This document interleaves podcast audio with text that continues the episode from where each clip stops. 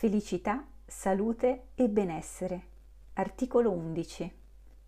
Sono Roberta Silvestrin, ben trovati.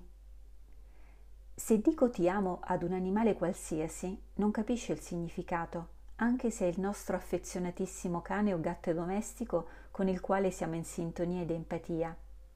Per gli animali è un concetto astratto, perciò non lo riconoscono, anche se poi agiscono con affetto, tenerezza e amorevolezza verso i propri cuccioli e gli individui della loro specie e con quelli di altre, inclusi noi.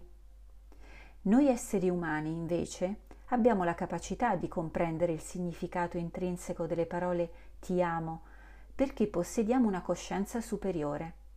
Che ne facciamo invece? Ci atteggiamo ad esseri superiori, a torto, perché crediamo di poter esercitare una qualche volontà sulla vita, forse per il fatto che possiamo autoaffermarci facendo carriera nel lavoro, oppure scegliendo di non avere figli, oppure modificando geneticamente il DNA. Noi siamo parte della vita, perciò sottostiamo alle leggi della stessa come qualunque altro essere vivente, con la differenza che siamo gli unici a infrangerla, causando danni enormi. Ti amo, amare, sono parole che esprimono quel sentimento profondo e potente che nasce dal cuore, in connessione con una coscienza superiore che ci permette di elevarci dallo stato animale di essere senziente ad uno stato di magnificenza.